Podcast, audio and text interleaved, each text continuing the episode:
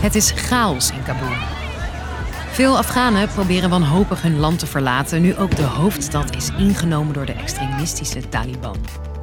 Onder die groep ook Afghanen die voor Nederlandse militairen en organisaties als tolk werkten. Sommige van hen proberen al maanden weg te komen, maar zonder succes. Want Nederland hield de deur zo goed als dicht. Nu vrezen veel van hen voor hun leven. Waarom zijn juist deze Afghanen in gevaar en waarom worstelt Nederland zo met het lot van hun voormalig personeel? Ik ben Sophie en ik leg het je uit. Lang verhaal kort. Een podcast van NOS op 3 en 3FM.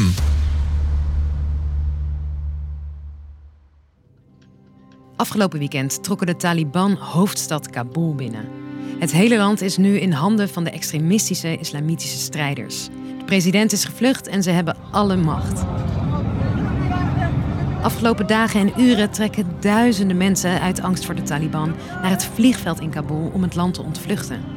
Op social media zijn beelden te zien hoe sommige mensen aan de vleugels van opstijgende vliegtuigen gaan hangen en op landingsbanen smeken of ze aan boord mogen.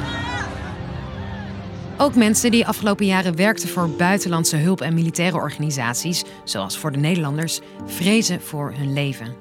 Want al zeggen de Taliban dat ze geen wraak nemen op deze mensen, dat gelooft eigenlijk niemand. Op het moment dat we deze podcast maken, is er een vliegtuig onderweg van Nederland naar Kabul om honderden mensen te evacueren. Het zou gaan om tolken, ambassadepersoneel en hun gezinnen. Of dat lukt in alle chaos, dat weten we nog niet. Die hele evacuatie komt sowieso veel te laat, zegt onder andere Jan Gras, advocaat-generaal die Afghaanse politiemensen trainde. En dat geldt niet alleen voor de tolken. Er waren ook mensen die in de bediening werkten, in de beveiliging werkten, onze chauffeurs. En dat zijn natuurlijk ook mensen die nu ook in gevaar komen, want die hebben voor Europeanen gewerkt en zijn dus voor de Taliban een target. Veel van hen wachten al weken of maanden om naar Nederland te komen. Onze collega's van Nieuwsuur spraken met tolk Sharif, een schelnaam, die voor Nederland werkte. The situation is getting worse. Fear is everywhere. We will wait for execution. I'm, I'm sure because the Taliban thinks those who work with internationals in Afghanistan they are now infidels, and for infidels they have ruled that they executed them. Want voor infidels, ongelovigen zoals de Taliban de mensen ziet die voor buitenlandse troepen hebben gewerkt, geldt de doodstraf. Sharif diende de papieren voor de asielaanvraag al tijden geleden in, maar die procedure loopt voor alle aanvragers langzaam.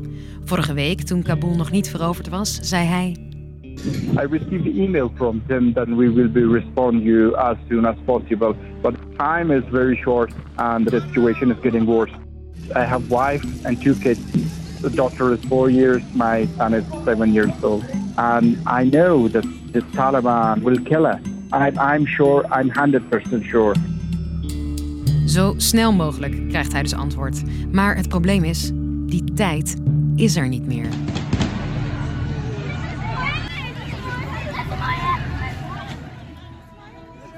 Veel andere landen, zoals de Verenigde Staten, hebben hun tolken al grotendeels weggehaald.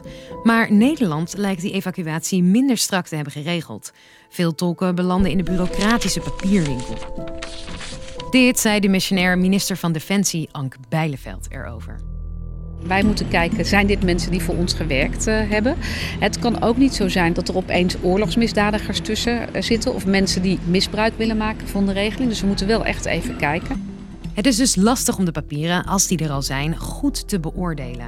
En dat vertraagde de procedures, aldus de minister. Kata Piri, Kamerlid van de PvdA, zegt er het volgende over. Dat was eigenlijk het argument waarom het maanden vastliep. Vanaf dag 1 zei minister Bijleveld... we moeten oppassen hier dat we hier niet de verkeerde mensen heen halen. En wat je nu ziet is dat we waarschijnlijk de mensen die wel het recht hebben... in ieder geval hierdoor in de steek hebben gelaten. Wat je ziet wat andere landen doen, die evacueren eerst bijvoorbeeld naar een ander veilig land. We zagen bijvoorbeeld de Amerikanen, die mensen die nog niet gecheckt zijn... nu naar uh, Albanië vliegen om daar de papierwinkel in orde te maken. Dat is natuurlijk een optie die Nederland ook kunnen gebruiken. Dit hadden we gewoon al maanden geleden moeten doen. Meerdere partijen in de Kamer hebben kritiek op de aanpak van demissionair minister Bijleveld. En ze hebben veel vragen. Verdienen anderen die met Nederland hebben gewerkt, zoals juristen en beveiligers, niet ook asiel? Moeten we niet soepeler omgaan met de papieren of dat uitzoeken in een veilig land? En hoe kan het dat het allemaal zo traag ging? Morgen komt de Kamer speciaal terug van reces om deze vragen en meer voor te leggen aan de minister. Dus, lang verhaal kort. Veel vragen, veel angst en veel haast dus. Afghanen die voor Nederland werkten vrezen voor hun leven. Morgen gaat het in de Tweede Kamer over het lot van deze mensen. Morgen zijn we er weer, net als elke werkdag, rond de klok van 5. Bedankt voor het luisteren.